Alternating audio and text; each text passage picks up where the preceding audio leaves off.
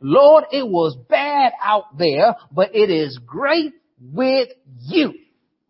Oh, glory be to God. And so here he is. He repents. He repents. He's, he's practicing, he practices his message. He practices. He's like, I, I gotta get it right when I see my father. So you can see the understanding of shame and guilt and pain that comes. And that's what happens when we are sinful. We're full of shame and guilt. But the beautiful thing about love is that love covers a multitude of sins. Love helps, brings us back into the place where we know we messed up. Love welcomes us and it encourage us and it brings us. Yeah, that's why you, by we understanding what God's love is, we understand how we can love the difficult. We can love those who reject us and still love them, pray for them and encourage them because God loves us. And so look at verse 17 says though, when he finally came to his senses. See, the world will take from you but will not give you anything back.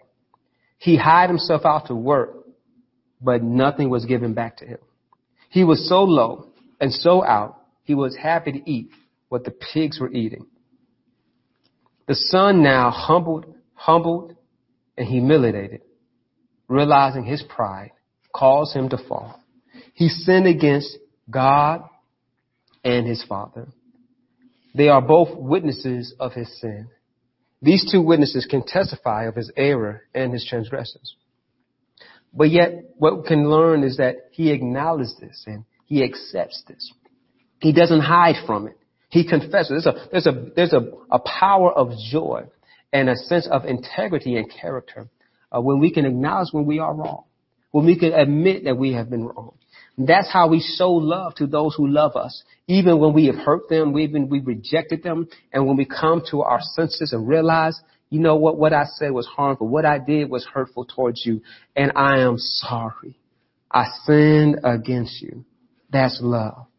When one sinned against God, oftentimes they have hurt someone else in the same action.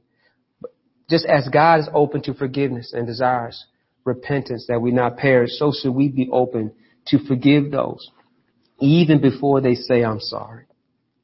Living in a, this wasteful life shows that how he re, re, rejected all that his, his father gave him. And so because of this lack of responsibility, because of this riotous and prodigal life, he feels no longer worthy to be called his father's son. He feels he brought a shame to the name. He now does not see himself able to be identified in the family and with his father. His lifestyle, he feels, is no longer worthy to go back what he left. The standard life that he used to have, he feels that he does not deserve. And so the younger son sees that he's now fully abased and comes humbly to his father. But verse 22 and verse 24 has a but. Thank God for the buts. But his father said to the servant, quick, Bring the finest robe in the house and put it on him. Get a ring for his finger and sandals for his feet and kill the calf we have been fattening. We must celebrate with a feast for this son of mine was dead and now has returned to life. He was lost, but now he is found. So the party began.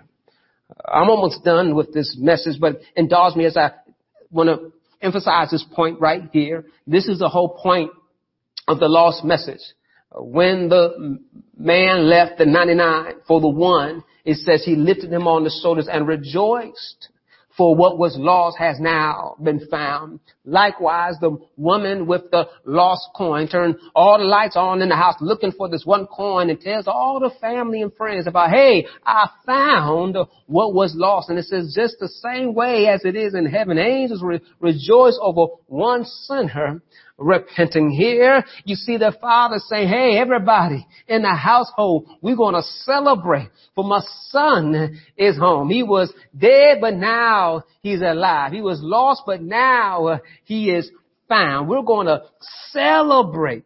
We're going to celebrate that he is good. And God is good all the time and all the time God is good. So you can see it was just good to be in His presence. It was good just to come back home. His whole countenance was changed. Notice how his, he showed up.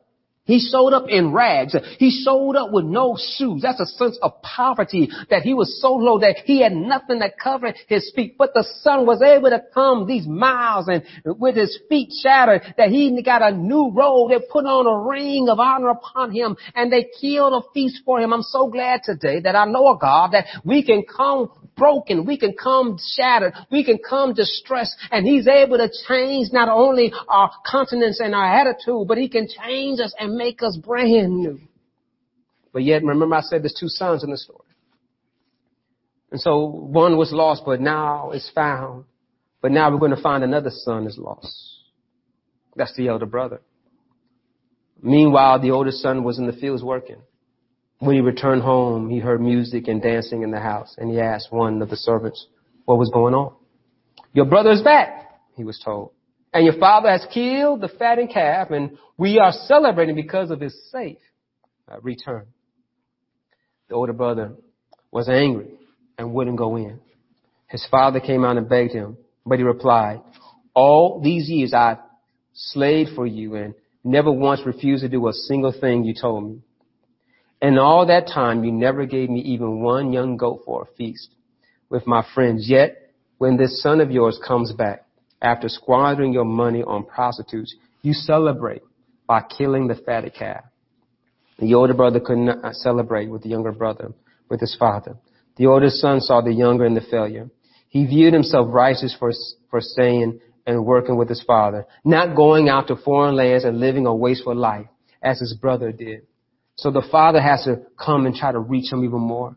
The father's love for the elder is the same for the love for the younger son. So his father says to him, look, dear son, you have always stayed by me and everything I have is yours. We had to celebrate this happy day for your brother was dead and has come back to life. He was lost, but now he is found. God's love never change. I want to highlight something here. Remember, uh, the 99 were okay, but he went to get the one. Here it is again, the elder, the 99 are, are, are high and mighty and, and I've done right, I've been right. Why are you celebrating those who have not done right, those who've done despicable things? How are you going to be excited about them getting right? And the father's pointing out to them, say, hey, everything I have is yours.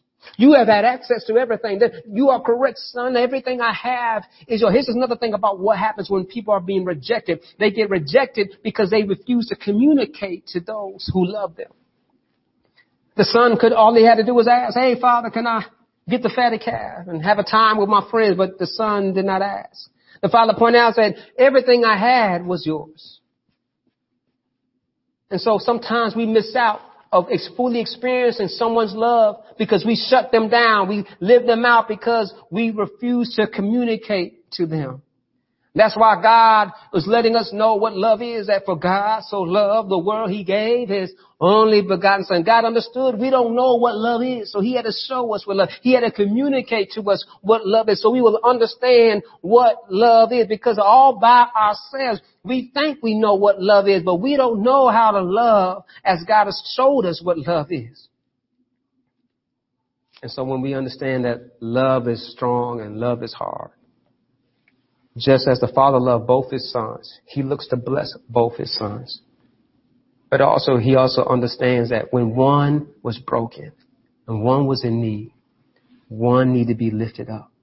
One needed to be cared for. One needed to be loved. So again, how do we love the, the hard and the rejected, the difficult? We gotta love them the same way. We can't change in our love. We gotta be patient. We gotta be kind. We gotta be gentle. We got to be forgiving.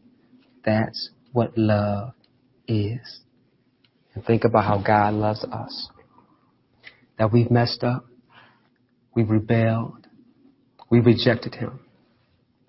But yet the promise is still the same.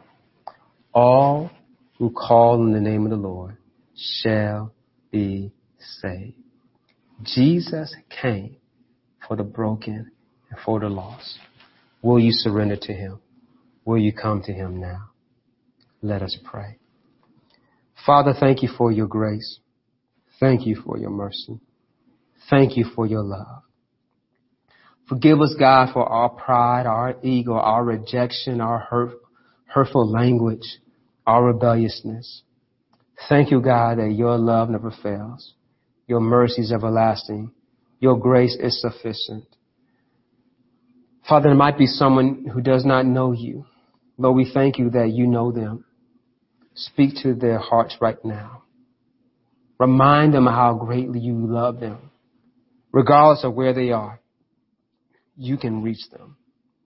So Father, we pray that we can look to you and turn to you and confess Jesus Christ as our Lord and Savior.